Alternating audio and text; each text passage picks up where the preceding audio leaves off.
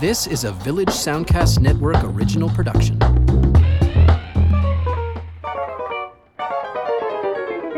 Hi, and welcome to Lends Me Your Ears, the film podcast that looks at new movies in cinemas and then takes you back through the cinematic history to some other titles that you may not have heard of and are connected to our main film.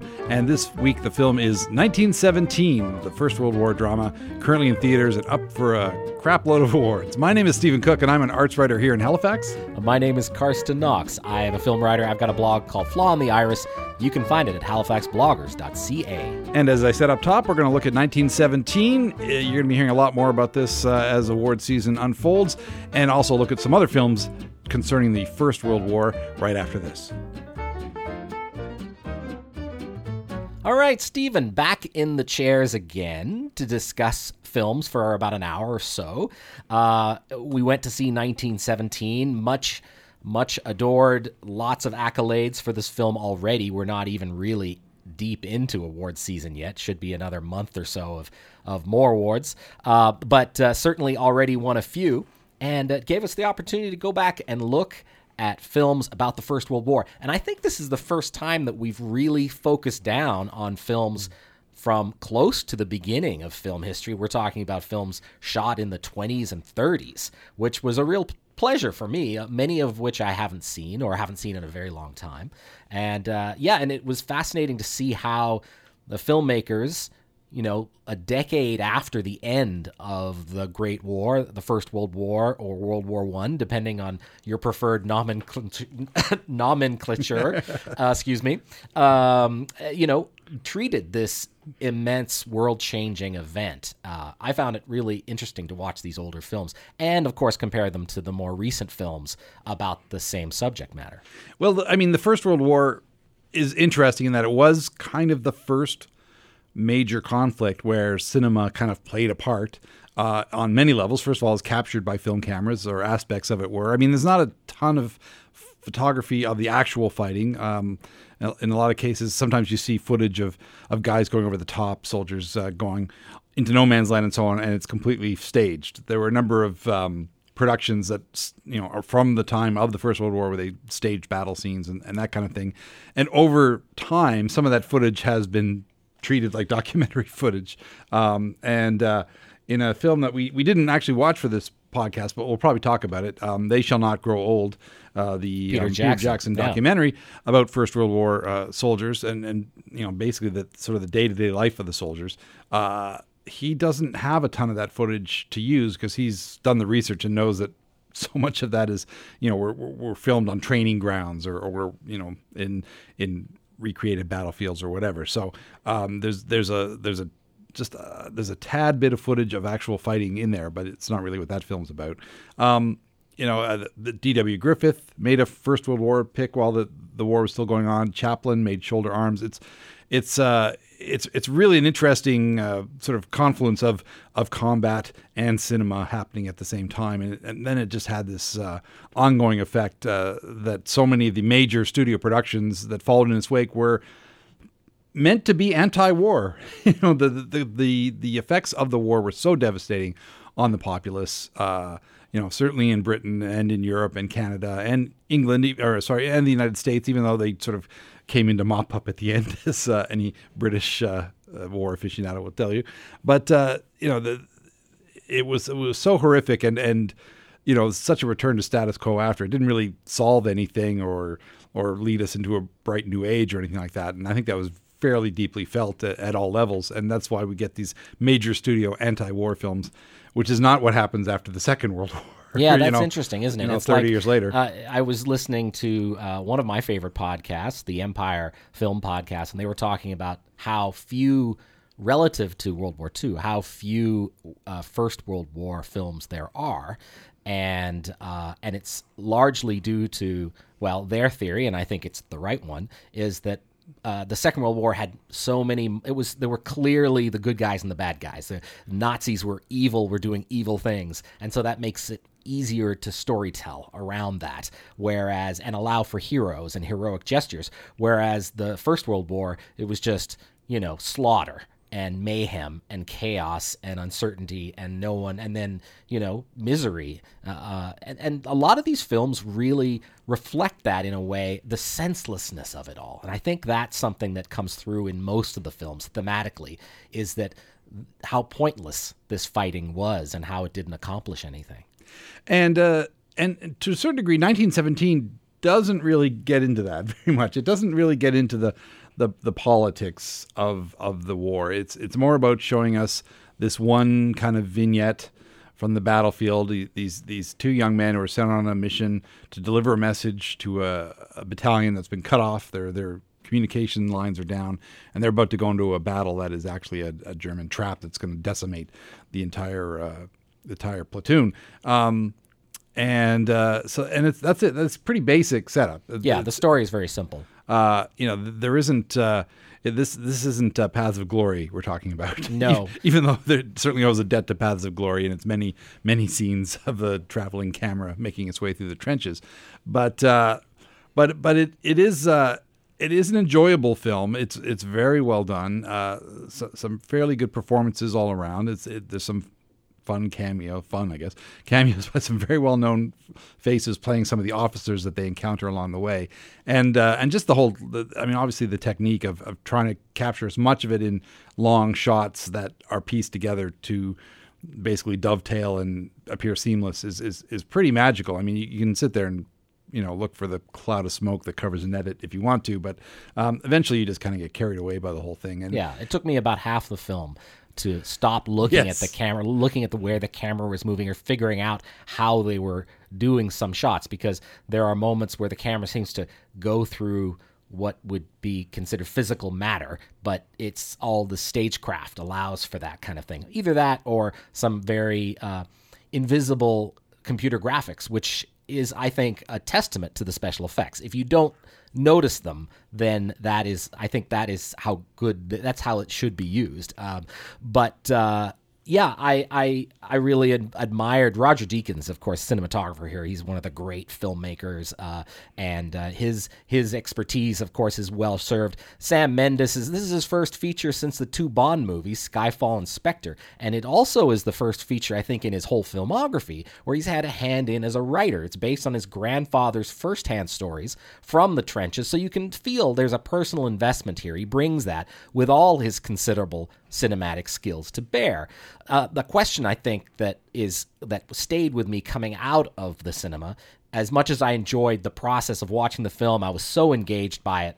Um, is whether or not that single shot is a gimmick whether it well. really whether whether it, it, detracts from the storytelling or whether it serves it. Yeah, I, I don't have the answer to that. I'm not. I'm not necessarily asking you, Stephen. But what no. I mean, you can give me your opinion by all means. It, it is a gimmick, but I think it is an effective one. Uh, the idea is to put you square into the action, and I think by by not breaking up the shots, uh, you know, with with editing and you know those traditional uh, forms of of, of uh, shaping a, a, film cinematically. It's I, I, think it does give you that you are there kind of thing. Uh, it's it's it's I'm sure more than one person has referred to it as kind of the First World War, the ride. yes, you, you, know you kind of feel like you've strapped into a chair, like you're on Mr. Toad's Wild Ride at, at or, or, Disney World or, or whatever. video game. I've certainly heard heard people talk about that uh, that it has the structure of a first person shooter. Yeah, but I'm old and I like my Mr. Toad's Wild Ride analogy. Fair enough. I think I, am trying to think of the last time I actually played a first-person shooter. I think it was Doom uh, on, on, on, a PC or something Doom, like that. Doom never gets old, man. It's still fun. That's true. And then I tried to play Quake on a on a PlayStation. It gave me motion sickness, and that was kind of that was kind of the end of my first-person shooter uh, uh, run. But you know, it was fun while it lasted. Uh, but uh, so, but it does, yeah, it does certainly have that kind of feel um, as you make your way through the different terrains and, and so on. And you know, I, I guess uh, what this film does, maybe that hasn't been done before, is it really does kind of put you, you know, into like a first person objective view of what it was like to be going through the muck and the shell holes and the, you know, the corpses sticking out of the mud and that kind of stuff. You know, th- there are things that I'd only read about that I hadn't really seen portrayed in, in, in films about this period to to this degree, and it, it's, you know, obviously Mendes wanted us to know what you know what these guys went through. I mean, Peter Jackson kind of wants to do the same thing with his um, film with his documentary, but I, I think he didn't want to delve too far into the horrors of it so much as humanize these guys who sacrificed everything for this ultimately pointless war. Um, uh, Mendes focuses more on the, on the men and and uh, you know kind of what they're up against, but doesn't really get too much into the wherefore, why, why they're there. The, um, and you know, I love that, that there are certainly tributes to First World War films of years gone by scattered throughout the film. There's little tributes here and there, which are kind of fun to pick up if you watched any number of these, uh, which we did. Which we did. uh, Paths of Glory probably being the most obvious one. Yeah, and, yeah. it, we talked about Paths of Glory Yeah, during our Kubrick uh, episode, but it is for me maybe the the great World War One film. That or, or All Quiet on the Western Front from 1930. Those are the those are the two essential films.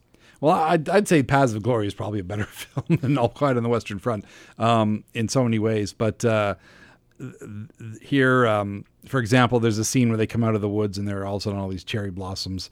And there's a discussion, there's actually a conversation about cherry blossoms while they're in the trenches in All Quiet on the Western Front, uh, where one of the soldiers, I guess, is talking about the farm back home with the cherry trees or Right. something like that. And and so that was clearly like a, a deliberate nod to that film, which you know was a best best picture winner back in I think 1930.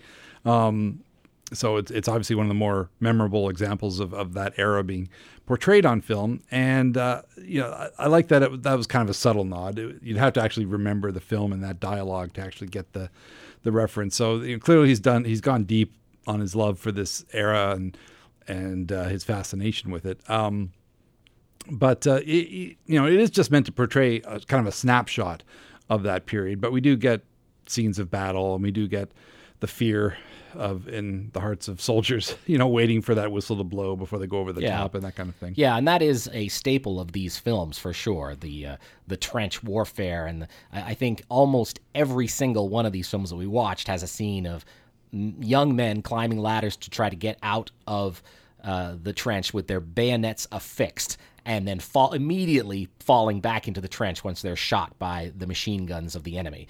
And uh, usually it's the Allied forces or the British, the Brits or the Australians, but there are of course some examples uh, for instance, All Quiet on the Western Front, where we see it from the Germans' perspective, which must have been quite a shocking change for audiences in 1930. Uh, but yeah, I mean, as far as 1917 goes, I would definitely recommend it. It is a sterling film and it is impressive, impressively put together.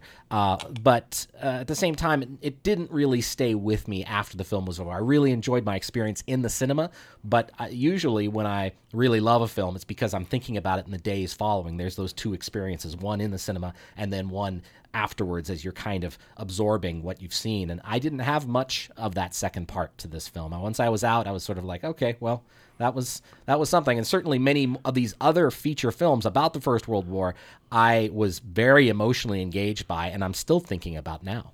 Yeah, it's it's interesting. I I think I had the same experience. I I got some this visceral reaction to it while I was watching it, and but it it, it is kind of a collection of moments. Um, you know, there's there's no real arc, if you want, for uh, for the film apart from the soldiers, you know, embarking on their duty.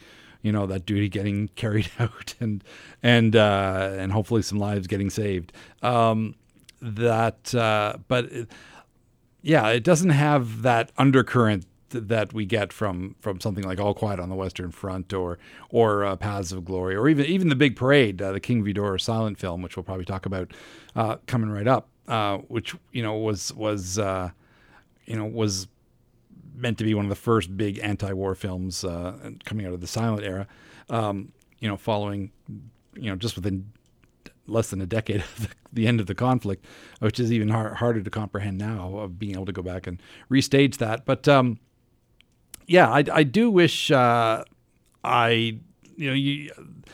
I already had some understanding of the conflict. I'm, I'm I've, been fascinated about the First World War for years. Um, you know, last year I went on a road trip and listened to all like nine hours of the Dan Carlin Hardcore History First World War podcast, which I highly recommend. Uh, if you want to know everything there is to know about the First World War, uh, that might be the way to go to do it in, in kind of bite-sized chunks. Uh, you know, everything from the, the the the lead up to the war. You know, why these tensions erupted in such a horrific and terrifying way, and and and all the little weird little corners of of the war, like in the the fight in the Alps, which you know I don't think has ever been portrayed to any great degree, and and uh, you know something more about the the Ottoman Empire's part in the whole proceedings, you know, which we of course see Gallipoli is probably the, the best example of that being portrayed to to a certain degree, but. Um, yeah, I, I felt like I, you, you, won't come away from this with any greater understanding of the conflict itself, uh, or why you know why it happened, what the greater implications of it were. Um, but you will get an idea of what uh, what human beings went through in this, you know, just uh, this mashup of uh, the industrial revolution and basically finding new and unique ways to reduce human beings to piles of mush. Um, but uh, but yeah, it's unfortunate there wasn't a way to kind of get a little more depth into that film, and uh, I, I kind of wish they'd been able to, uh, so that it would have lingered with me. And of course, it, it is up for a crap load of awards, as I said up at the, also eloquently at the top of the show.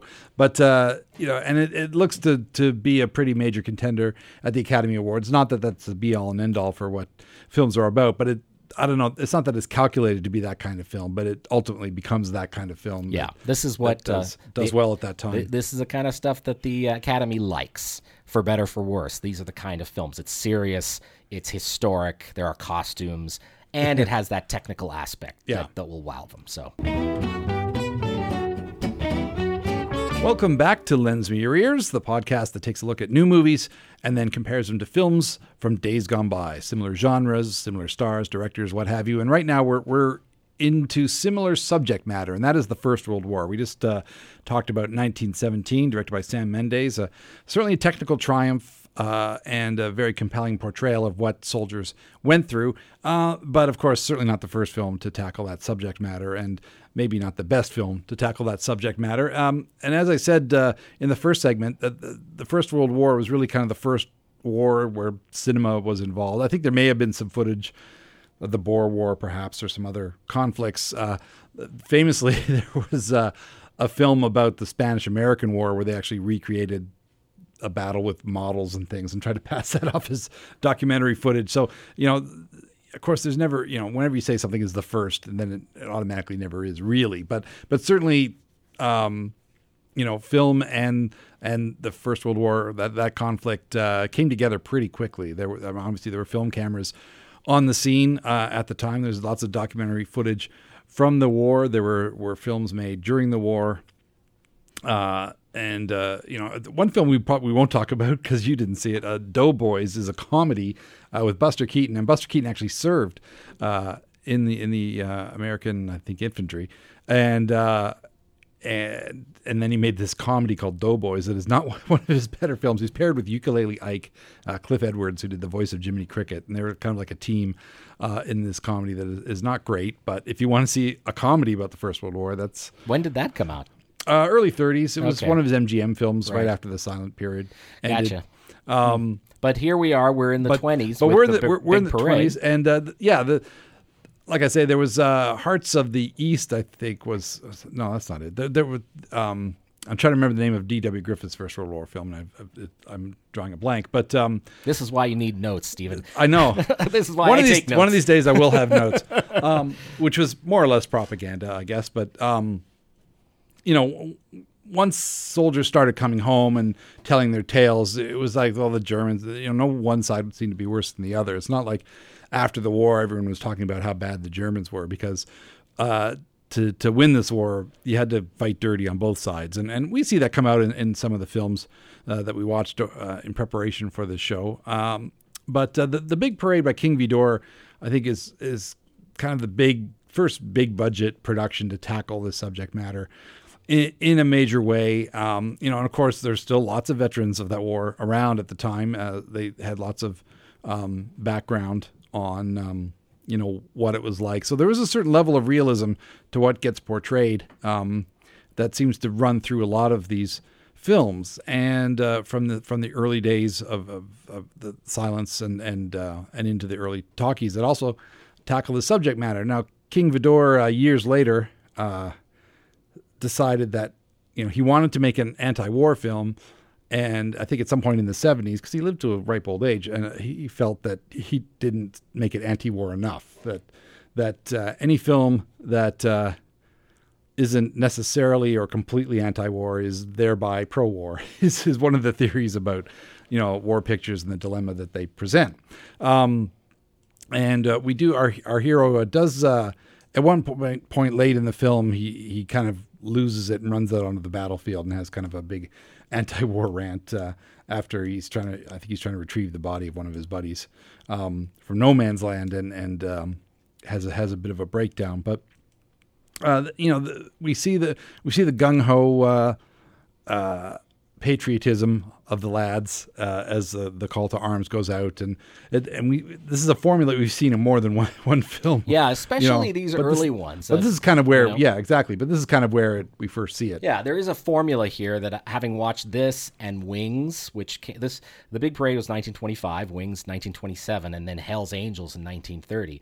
You know, we start back in the home front. Uh, the Big Parade is about Jim. He's a rich but idle young man who enlists in 1917 when the Americans declare war. At first, he doesn't want to go, but his buddies are all doing it. And then his girlfriend says she can't wait to see him in uniform. And then he gets caught up in patriotic fever at a parade. And finally, his father pressures him to do something with his no account life. The film lines up every possible reason for someone who might be opposed to the war to change their mind. And that's what Jim does. And uh, it's it's remarkably light, especially in the first hour or so. It's got a kind of comedic tone where he he goes he gets friendly with two other soldiers who he never would have known otherwise. Slim, who's a former welder, and Bull, a bartender and uh, they go to France, and that's where Jim falls in love with Melisande, and uh, and then and then there's you know we get cards like that evening Jim detailed himself to some more skirt duty, and you know that kind of ridiculousness. Well. uh, and it's all in the silent era, so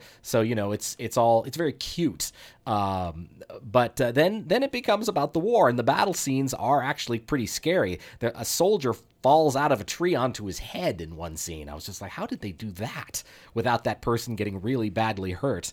Um, you know, and then the there's a disillusionment that comes when Jim, you know, has to go home and and uh, his mother has a flashback to when he was a child and Jim is very badly hurt and uh, and that's pretty much the model is like idealistic young men go to war. They miss their girlfriends back home or they meet someone and then uh, they have something to lose and they lose it and they come back changed. They come back men, uh, you know, and um, maybe changed forever. And some of that is, there's not much of it that feels very um, glorifying. It feels mostly disillusioning, and I did appreciate that about these films. Um, you know, I, I think the Big Parade is clearly you know it's well done, and I I really enjoyed it. Uh, but uh, you know, they these movies got more and more interesting as they went along. I think Wings has this incredible um, aerial footage uh, that's really something because it's more about the aviators, um, and it stars Gary Cooper who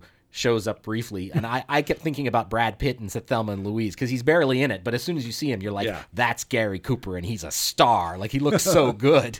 Um, and then uh, and then hell's angels which of course was howard hughes' massively expensive first world war air ace movie apparently was a high grosser but uh, men died making it um, and it's about brotherhood again They spent a small fortune making it. yeah. Um, and then you've got the women sort of on the periphery. Uh, I think Cl- uh, Clara Bow was probably my favorite from Wings. She's great in that that uh, ambulance uniform she wears when she joins up and becomes an ambulance driver is, is worth the price of admission. An incredible costume. the knee-high boots and the cinched waist on her ambulance driver uniform because she wanted to show off her curves. Um, Yeah. yeah, it's uh, yeah. Unfortunately, the the roles for women in these films is is is not the greatest. Uh, Renée Adorée plays the uh, the French, uh, you know, the, the French uh, girl in the the village uh, in the big parade, and of course we get after the first half hour leading up to the war, we get almost a solid hour of like hijinks around the French village. Um, you know, between John Gilbert and and Renée Adorée, he teaches her to chew gum, which apparently was improvised on the set. She had never chewed gum before, um, but it, it was it's kind of a, like a universal thing, I guess, of soldiers you know, giving young women chocolate bars and gum and Coca Cola and all that kind of thing. Um, uh, she, they, they're, very charming together, um, Gilbert and, and Adorée. And then the scene when he finally has to go off to battle and she leaves him uh, alone in the, the road as all the soldiers pull out is very, very convincing. Um, I, you know what? I got to stop you there. Uh, I felt so over the top. She's basically Oh, yeah, hanging well- on the edge of the truck Hanging because to his boot. because he he won't he won't she doesn't want him to go and she's being dragged along like and and you know and everyone's crying. But she loves him. and then yes he, he leaves her his boot and she's left there crutch, clutching his boot and i'm just like i think he's gonna need that where he's going anyway I, I found it i found the melodrama it was all it was like almost ridiculous yeah, but you haven't watched enough silent movies like I have. fair enough fair enough Uh, this is actually it's been an age since i've seen a silent She, movie she's. so- I, I thought she's very charming, and, and they have nice chemistry together. And I, you know, yeah, that's that is a bit melodramatic, but it, you know, she knows she's not going to see him again, or you know, or she thinks she's not going to see him again. I don't want to uh, give you any inclinations about how this film ends, but um, but the, you know, that's that's a recurring thing uh, in the film, you know. But it was a real, a very real thing that people faced, you know, because you, you know, you just see endless. If you watch these films, there's like you're, you're amazed anybody made it out alive. You Yeah, know? it's true. And, and uh, the the body count seems to go up as time goes by, and they can show more people getting killed by raked by machine gun fire and, and so on. And when you read about the actual body count, it's just the the price of, of human lives was so cheap back then. Like like you think about hundreds of thousands of, of men dying over the course of a few days, and uh, in places like the the Somme, and uh, and you imagine that kind of thing happening today, uh, and it just it just kind of like uh, it just boggles the mind uh, that that that nations would would sacrifice for the for the you know patriotism and God and glory and all that kind of thing. Anyway, yeah, it's uh these are these are really movies worth worth seeing. I still stand by I think Wings being my favorite. Um, and Hell's Angels again, Hell's Angels and Wings both have amazing aerial footage. The given the restrictions of the age in terms of of technology. I mean, they must have shot. They must have had some of those planes still around, and they definitely swooped and dove and and flew them. But also the model work is exceptional. Yeah, well, I mean, Hell's Angels, uh, you know, it started off as a silent film, uh, but Hughes, the production was taking so long that by the time they were almost finished, sound came in, and Hughes decided that no one would want to see a, a silent film about the First World War at this point. So he, he just they basically just started production again and made it a sound film. Um, but uh, you know, halfway through the movie, there's there's a scene where uh, a German zeppelin is dropping bombs on uh, on London, and uh, of course the, the night patrol goes into attack on this zeppelin, and it's an amazing sequence. It is, is, yeah. Um, it's first of all, it, it like I said, it's a sound picture, but they're still using some silent techniques at this point. It's still early enough in the game that some of the holdovers from the silent days. So there are title cards here and there.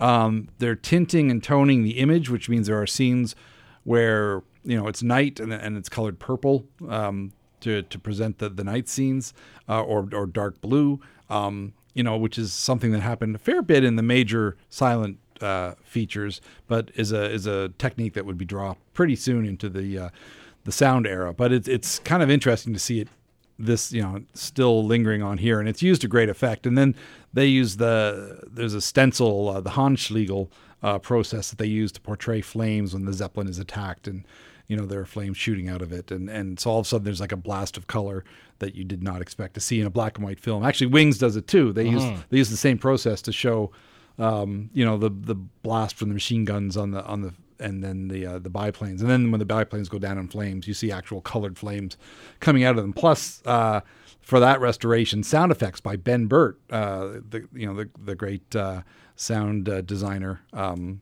famous. I think I believe he worked with uh, with George Lucas. Um, Right? but- yeah, I know his name. but sure. I guess he had such a fondness for that film that he wanted to be part of it, and you know, did the did added sound effects, which you wouldn't have gotten in an original screening, but with this glorious surround sound score happening and this beautiful restoration of the film, uh, it uh, the, the sound of the guns and the the airplane motors and stuff really do bring it to life in a way that uh, a lot of silent films don't really get to take advantage of. Um, uh, Hell's Angels uh, does have uh, the acting is a bit stilted, I think. Yeah. if, to a large degree. Uh, uh, Jean Harlow is in this film, but it's still pretty early in her career, and she's not fully comfortable in front of the cameras in a way that she- she would become fairly soon afterwards. If you see her in films like Red Dust and Redheaded Woman, and, and, you know, unfortunately, her career was very short, and this is like I say, it's an early early role for her, and she's very charming, but she's playing this kind of very promiscuous uh, woman that uh, one of the pilots, you know, he's he's just devoted to her, but he doesn't really know the real uh, real woman that he's he's dating, and and um, you But know, but his brother recognizes exactly. Yeah, so yeah. so that's the conflict there. Yeah. Um, and uh, you know, not a ton of charisma from either of the leads in Hell's Angels. Uh, All Quiet on the Western Front is much different in that regard. I find that the, the stars of that film are a lot more engaging, and I mean, that was a Best Picture winner in 1930, I think. Mm-hmm. Um, but uh, I think it was worthy of that honor. Uh, you know, it's it does go full out in showing the horrors of war, and uh, and had some great performances and and you know was was very much a, a film that was kind of ahead of its time for that time in terms of what it portrayed and uh, and, and the quality of the acting and and and so on. Um, Lew Ayres, uh, who plays uh, the main soldier in that Yeah, film, Paul is his name. Yeah. yeah, it plays Paul, the, the you know the young German schoolboy who becomes a soldier and you know gets you know fairly embittered and and hollowed out by the whole process. Um, you know, it, it's it's this gradual transition over the course of the film, and he's very effective. And of course, after he, the film came out, he became a pacifist. He became a conscientious objector during the Second World War, and he took a lot of flack for it. And his career took a bit of a hit for it, but he did serve, I think, as a medic, uh, and honorably during the Second World War. So, you know, he he did put his money where his mouth was, as it were. But uh, he stood he stood by his principles at Yeah. the same uh, same rate. this film I really loved. Like I really enjoyed the other three leading up to All Quiet on the Western Front, but their formula aspect of the storytelling kind of came through. Um, I did enjoy something else I enjoyed about all these movies is how pre-code they were so um, risque in many ways. The storytelling was was there was lots of innuendo and and sometimes. Uh, the kind of language that you just wouldn't necessarily expect from a film made in the 20s and 30s. But uh, All Quiet on the Western Front was uh, like a head and shoulders better in a way, just in terms of it. It eschewed the kind of formula. It was really, you know, you you join these these young men in the classroom as they are being whipped into a frenzy by their their teacher, and uh, of course it's in Germany, so it's the German perspective. And and you mentioned Lew Ayres as the lead, but we don't really know he's the lead for the first act No, or so. true. It's like it's all these guys who are from this class and they're all just experiencing what it's like to be trained and then go to the front and fight for the first time and what it's all about and and uh, and you know and there's this sort of group kind of thing going on. But uh, as they start getting killed, that's when we discover who the real lead is. And I think the film does that very well. It it allows us to get fond of these people in a group, and then slowly but surely we start to really connect with this one guy. Uh, and there's amazing sequences in the film, like when uh, the one soldier loses his leg, but he's the one who had the best boots. So when he dies, one of his buddies gets the fancy boots until that guy dies Such a great sequence. and then the boots go on to yet another soldier and it's just such a great way of indicating the um, you know how how little life meant and how people just died and this is how it went this was life at the front and paul does wind up change the, the experience changes him. He goes home he goes and speaks to his old teacher who's again whipping another class of kids into a froth except they're even younger this time. And he says he can't make uh, he says our bodies are earth and our thoughts are clay and the message of the senselessness of it all really kind of grabbed me even 90 years later i the intensity of this film really stays with me and it's it's it's something special i was really glad to see it again Yeah, I, I like what you said about Ayres. You know, you don't really know he's necessarily because the lead as per se. Because I I mean, you would have gone to the theater because he's on the poster, but but uh, but all the friends are kind of equal as they all, but as they start to kind of get picked off one by one, and it's just pure chance. It's not because one's a better soldier than the other one. Although um, uh, in the remake, uh, Ernest Borgnine does say something about how a lot of these guys get killed right off the bat because they, they do something dumb. Like one guy goes down in a shell hole to get his, he drops his helmet, but of course the gas that they would fire would like settle into the shell holes, and of course he immediately just succumbs to the gas because he went that after would his you know helmet. what that would have been me i totally would have forgot i was like oh i gotta get my helmet and then i would have died like, like you know sometimes you try to put yourself in this era where we've been so fortunate not to have to go to war you know young men now middle aged men, and I think about this and I think, yeah, that would have been me. I would have been in the the foxhole, and the the smoke would have gotten me because I wouldn't have thought about that. Um, but yeah, tell me, you saw All Quiet in the Western Front, the the uh, more recent version. Yeah, 1979. They, And- uh, yeah, and I've seen parts of it, but uh, go ahead. You saw all of it. Yeah, I'm not sure why it had to be remade. I mean, I say that about a lot of remakes, but but it was it was done for TV, but it was shown in theaters overseas in a cut down version. Uh, you can get the full length version, which is about two and a half hours. Um, it is out there with Richard Thomas, who was uh, you know hot from the Waltons, I guess. Um, he was John Boy in the Waltons. Very effective actor, not of the same kind of intensity that Lew Ayres brings to the film, the 1930 version, but um, uh, Louis uh, Louis Wolheim, who played Kat, the kind of he's the guy, he's the experienced soldier who knows all the angles, and he basically becomes the protector of all the younger soldiers. Um, in the remake, he's played by Ernest Borgnine, um, and he's terrific. He, he's he's the the perfect uh, perfect person to play that role because I mean, Louis Wolheim, unfortunately, he died of stomach cancer right after the All Quiet on the Western Front came out. So he's only in a handful of early sound films, and he's pretty great in all of them.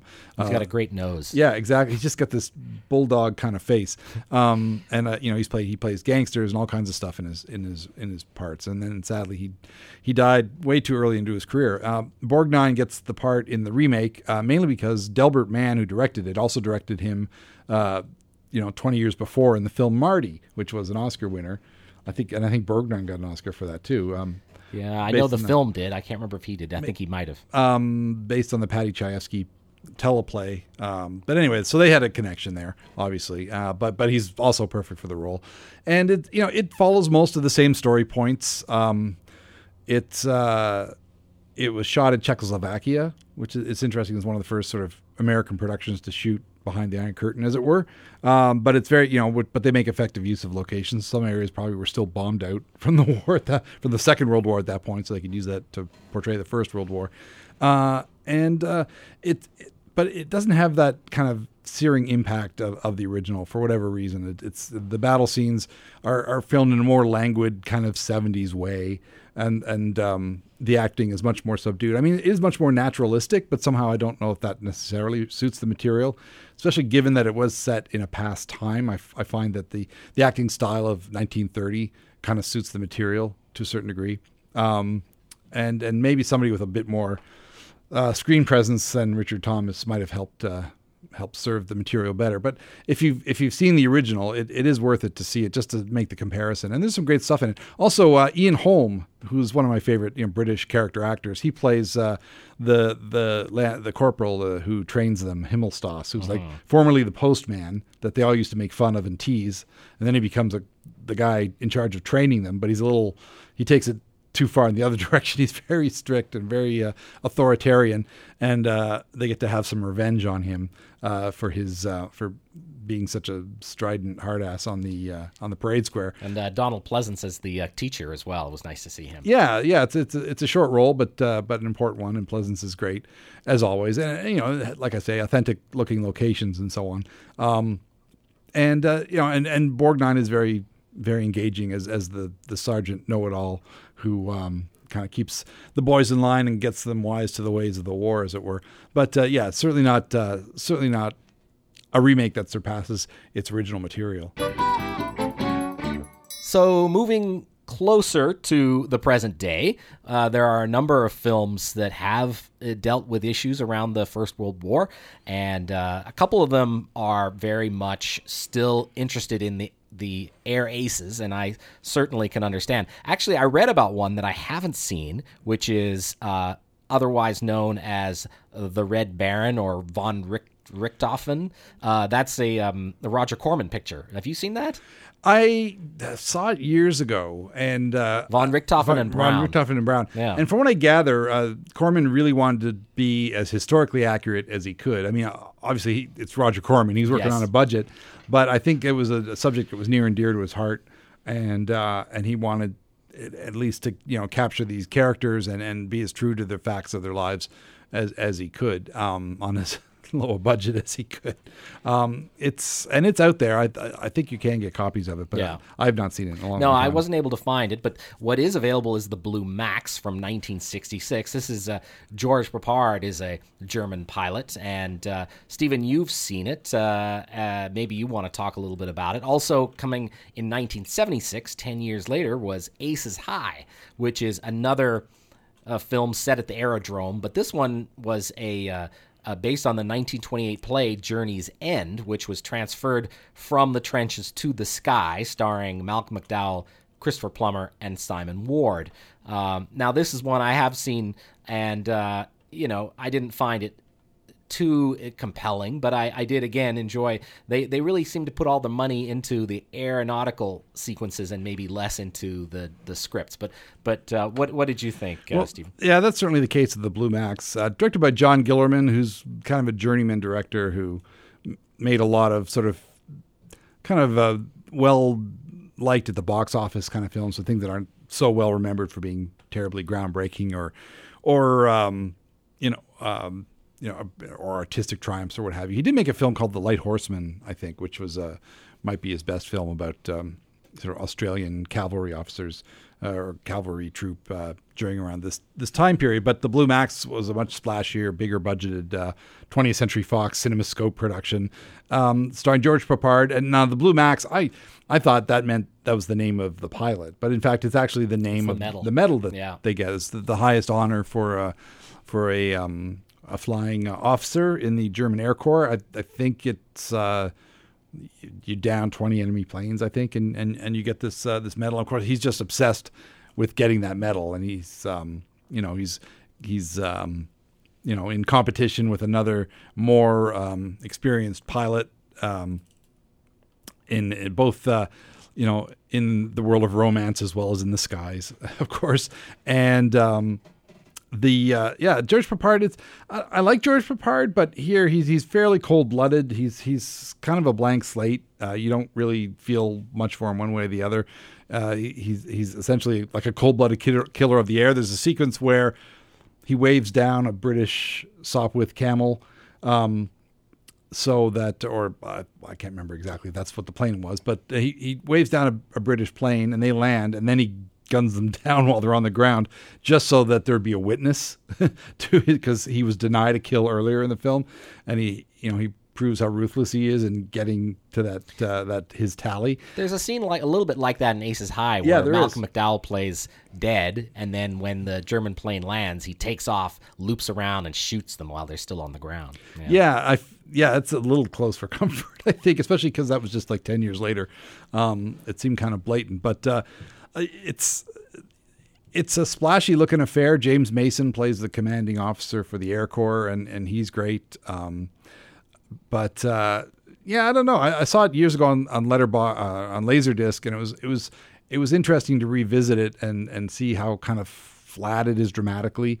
It, it like I say, it's got a great cast of those familiar British and, and German faces that uh, kind of really define it as a mid '60s movie. And there there are some great aerial sequences. There's a scene where they're flying under bridges and stuff like that, and you know some fairly impressive uh, flying work. Uh, but that that really is the be all and end all of the film. I don't find dramatically it's it's all that stunning and Aces High. Um, yeah, it, it's a weird choice to take Journey's End, which has been remade a bunch of times. I think. I Well, think as recently as 2017, Yeah. a British version. Yeah, um, you know, the original version I think is like 1930. It's, it's, it's a famous play. Uh, it was the actual, the first version of it, Journey's End from 1930, uh, directed by James Whale, uh, who had directed it on the stage, and that was his entry into films before he directed things like Frankenstein and Bride of Frankenstein and Showboat, and uh, you know, really fine director um, who had experience, you know, his own experiences in the First World War that I think he brought to bear on that story, but. Um, I, I don't know that that needed to be remade as a as a film about pilots because a lot of it was about the pressures of being in the trenches, not so much the pressures of being up in the air. Uh, Colin Clive, who played Dr. Frankenstein, uh, plays the officer who cracks under pressure, and also star it was also the first role for David Manners, who was born in Halifax, and he was like the Keanu Reeves of his day. he was just like a a really pretty young man who wound up getting a lot of plum romantic parts in some really important movies, and yet is generally not remembered. But he's in he's in uh, he's in Dracula. He plays the part that Keanu Reeves plays in Coppola's Dracula, weirdly enough, and he's in The Mummy, directed by James Whale. No, no, Whale didn't direct that, did he? That Carl Strauss. I think anyway, we're getting off topic. we are getting dude. off topic, but anyway, I, I just went down a little rabbit hole in my mind there. But um, anyway, shout out to David Manners, born on Tower Road in Halifax. I think I think uh, there's actually a plaque somewhere on Tower Road that says that he was. Oh, there should he be. was he was born there. Yeah. Anyway, but um, but anyway, yeah. it, Aces High. I mean, it, it benefits. Uh, at least it's got Malcolm McDowell in it, uh, who does kind of light up the screen. It's He hard. always does, It's yeah. hard not to like a Malcolm McDowell performance, or at least you know feel some energy coming off the screen, which you know doesn't happen with George Peppard and it doesn't happen with Richard Thomas. You know, the, somehow the '60s and '70s was not a great time for captivating First World War films in a lot of ways. Um, Yeah. But and- then we got but then we get Gallipoli. Gallipoli, and that cha- it's like nice segue, Stephen. there we go. Um, yeah, I- Gallipoli was pretty remarkable. I'm I'm a big fan of Peter Weir. I'm I'm of the opinion that he's never made a bad movie. Uh, even his lesser movies are still very very much worth seeing. And this is not one of his lesser pictures. Uh, he has such a distinct authorial voice. And uh, this is about a group of young men, boys really, from Western Australia, joined up to fight the First World War at Gallipoli in Turkey, the campaign that went on for a year and killed hundreds of thousands of soldiers on both sides and helped kind of define nationhood for Australia. I think in a way afterwards, you know, they thought, well, maybe we need to think twice about always supporting the Brits in all of their campaigns. Um, but it starts in Australia with Mark Lee who plays Archie, and Mel Gibson, young Mel Gibson, who plays Frank, both of whom are sprinters. And at 18, Archie is too young to sign up, but desperately wants to, while Frank is opposed to the war. Archie turn is turned down at first when he tries tries a fast, you know, sign up, but he heads across the country to Perth to sign up where people don't know his age. And Frank's got some buddies who are signing up and eventually is convinced to do it. So this is a gorgeous looking picture. It's sort of in three parts. There's the Australia rural lifestyle travel part, and then there's the training in Cairo, which is maybe my favorite segment of the film. And then there's the fighting in Gallipoli. The costumes, the cinematography, Weir's confidence in his storytelling. You know, I know some people are not fan of Mel Gibson, and for good reason. But uh, as a young young actor, it's hard to deny his charisma. He was really you know you, you can't take your eyes off him. Um, you know and, and his character as someone says about his character he'd sell his grandmother for a tuppence and still talk his way into heaven. He's, he's got a great character in this. Anyway um, i think I think that I like the scenes in Cairo, especially because you get a sense of how the Aussies had no respect for the Brits, who they were ostensibly fighting for, and um, you know you get a real sense of how the spirit of the men and how that particular masculine brotherhood encouraged everyone to go, and then how the sacrifice was so brutal and the pointlessness of it all. So um, yeah, it was really wonderful to see it again. Uh, though strangely, I don't know if you noticed it, but the synth the synth score by Brian May, not the Queen guitarist, but a, a composer from Australia, is a little uh, odd in a movie like this. There are there are like more traditional sort of uh, symphonic scores here, orchestral score late in the running, but there is there is a, there is this synth uh, score which seems very 80s in in the choice of it. So I I wondered a little bit about that. Uh, also interesting about this film, it's produced by music impresario Robert Stigwood and Rupert Murdoch. Both had a hand in making this film. Now I thought that some of the synth music was like Tangerine Dream or something like that. Maybe I've got that wrong, but there's there's It certainly sounds like it. there's stuff in there that I'd heard before. Like I hadn't watched this movie in a long time, and I, there's there were music cues that I recognized from elsewhere, and uh, now I. I will uh, admit I am currently on IMDb trying to confirm this, but I don't see this the soundtrack uh, um, listing here on their page. So I, I'm I'm gonna back off from that. But it, it there there was uh, that's what I felt like I was hearing. Um, okay, I'm gonna I'm just gonna uh, no Jean Michel Jarre. That's oh, Mar- you're right. Jar. Jar. Is it Jar or Jarre? uh maybe it is Jar. anyway, yes, they Yes. they use Oxygen by Jean Michel Jarre or go. Jar, however you pronounce it. Um, which which I played a lot in junior high school. So that's that's music that I had either not listened to since the last time I watched Gallipoli or or since grade seven. But uh, but it you know as soon as I heard it, I recognized it. You know, at least it's the era that I Sure. experienced it in. I, Well, Chariots of Fire was that was that year too, and Yeah, it with the Vangelis. Vangelis, so it was the era. Yeah. yeah, I'm guessing that was maybe part of the reason why they went. It, it is an unusual choice, but I I like it. Does kind of make it stand out in a way. I don't. I, it didn't bother me. I, I kind of liked it that it was kind of otherworldly. Um, there's, yeah, there's a lot to like about Gallipoli. Um, I was surprised to learn that uh, the the battle scenes were all shot in southern Australia. They found a like a beachhead um, somewhere on South Australian Bight or somewhere down that area that kind of resembled Gallipoli because of course Gallipoli is a historic site. They couldn't really shoot there. Mm-hmm. It's all you know. It's been preserved. You know, there's still trenches there. You can still go and see how how the the Australian forces were just mere yards away from the Turks. There was hardly any space between them at all. So, but but the bombardment and the machine guns. I mean, that was part of the reason why it was so devastating because you know they couldn't even get up ahead of speed to charge the trenches. By the time they popped up and over, there was they were done for. Um, but uh, yeah, the, the, the this film seems to do everything right. The characters are vivid. We get to know them pretty well before uh, they have to go off into battle. Uh, we kind of experience their growth as as as as humans. Uh, you know, going from being kind of wild men of the outback into into soldiers and so on, and and getting to see the world for the first time. Um, you know, in Cairo, and then you know before they have to go off to to uh, to Turkey. Uh, it's um, you know, I just like the progression. I think it's handled really well. Um, you know, and the scenes in in Egypt. I mean, they did film in Egypt, um, but then they filmed a lot of it back home, and they just uh, the it's kind of seamless. Like Yeah. you know, the they actually created a, an Egyptian bazaar in Australia, and uh, and then but then they actually did shoot around the pyramids and that kind of thing. So uh, you really it's it's great movie. Uh, you know, movie magic at work in terms of just suspension of disbelief without actually, you know, having to use CGI that Yeah. kind of stuff. Like Yeah. it's fairly, it's actually fairly effectively done. And um, uh, yeah, it, it's uh, and and and it's so well researched. I think uh, you know Peter Weir really went deep into the research. You know, the, if you get the DVD, there's a fairly decent. Um, it, it's one of those sort of they did it like a long form documentary and then cut it up into ten minute segments because there's some rule about that uh, for you, you can pay people less if you cut it up into short Gotcha. short featurettes or something like that. But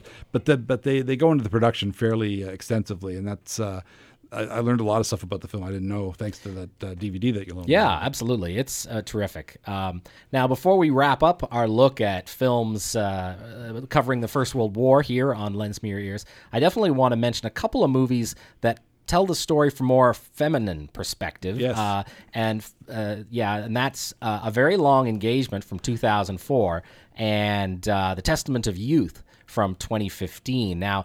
I would say a very long engagement was the film I really liked. Uh, it was such a wonder to, to rediscover. This is the Jean Pierre Jeunet film, who's best known for Amelie and Delicatessen. And I remember seeing this film back in the day and thinking, oh, I just, I think I was a little disappointed it wasn't more like Amelie.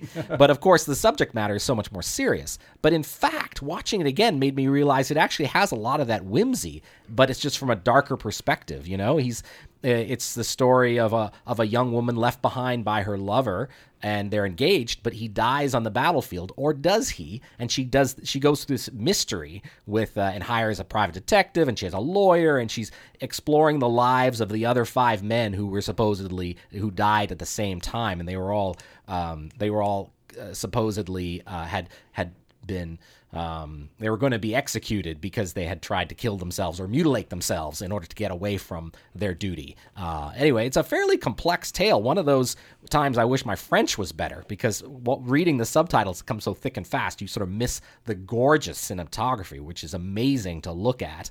Um, but I really loved watching this again. Uh, it was it was so good to rediscover. Yeah, this is a film that got better uh, the second time I watched it, just because I was noticing more of the details in the background and the, the level of the art design and, and and and yeah, a lot of those like little jokes and things. The postman always skidding on the gravel, Yeah. which is very much a very you know Jeunet kind of touch, but. But then, uh, but he's delivering like grim news and, and stuff like that. So, so it is kind of tempered. And and and seeing Marion Cotillard as as the Corsican uh, prostitute who's out to avenge the death of her lover um, at the hands of these incompetent officers.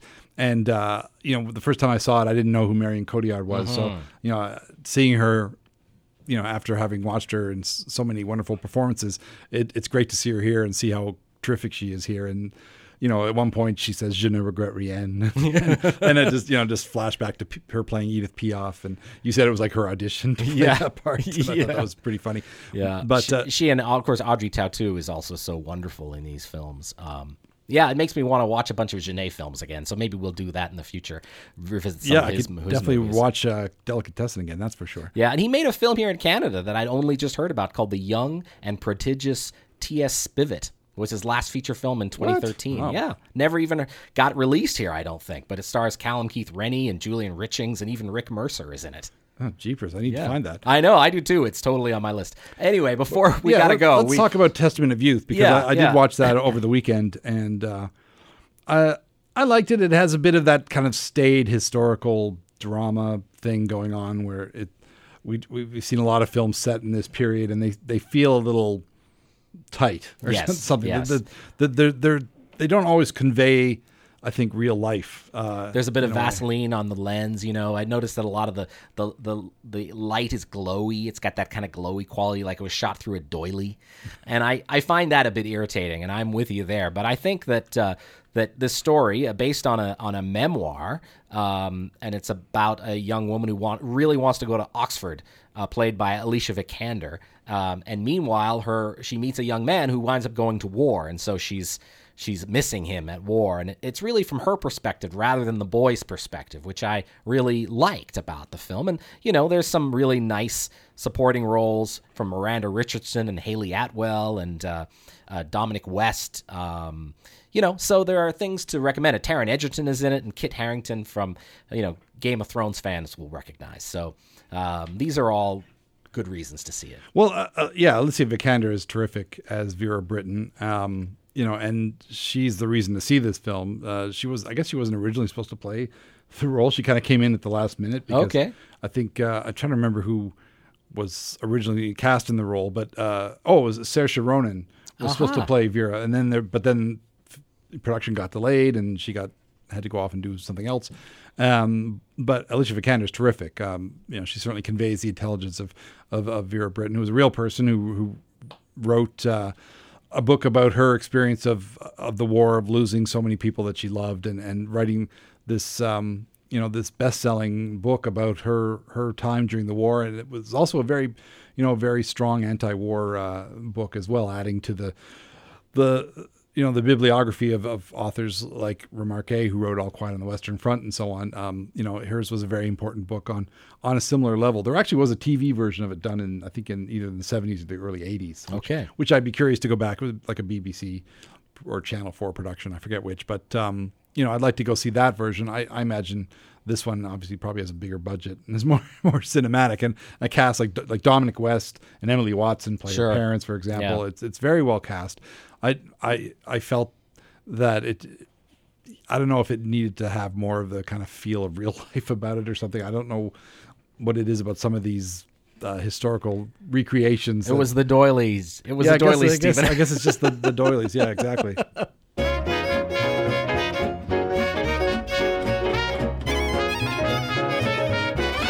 you've been listening to Lends Me Your Ears. We have come to the end of another episode. Thank you so much for tuning in to our chat about movies about the First World War. Uh, the one one we didn't get to in time, we ran out of time, was Passchendaele, the Canadian uh, twenty million dollar picture from Paul Gross. I, I don't know. I I was I wasn't really a fan. I'm sorry to say. Yeah, it had some good stuff in it, uh, but its its qualities are varied. Let's be.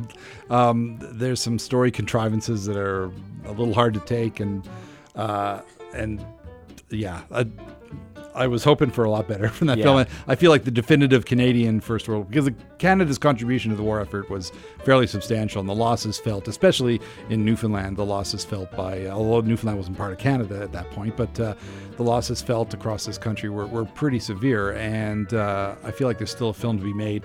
I would love to see a film about the Dumbbells, who are the Canadian entertainment troupe that formed in the trenches and went on to become a hit on Broadway and London's West End. Uh, I saw a play about them in the 70s when I was a kid, and I still think there's a great story there to be told, but who knows if it'll it'll ever happen. But uh, surely there are some other stories from this country that could be told from this uh, this time period. Oh no, I absolutely agree. All right then, well we'll send you off uh, on your way. Thank you again for listening. Uh, Lends Me Your Ears is reachable on Facebook and on Twitter at Lends Me Your Ears. I'm on Twitter at Flaw on the Iris. That's the name of my film blog. And Stephen, you're on Twitter as well. Yes, at ns underscore s c o o k e. We also have a Patreon account if you'd like support what we do here on Lends Me Your Ears. Thanks so much to CKDU for the studio facilities and for airing the show every second Tuesday at 5:30. Thanks to our producers at the Village Soundcast Network as well for all that you do. Uh, hope to see you again sometime and see you at the movies. This was a Village Soundcast Network original production.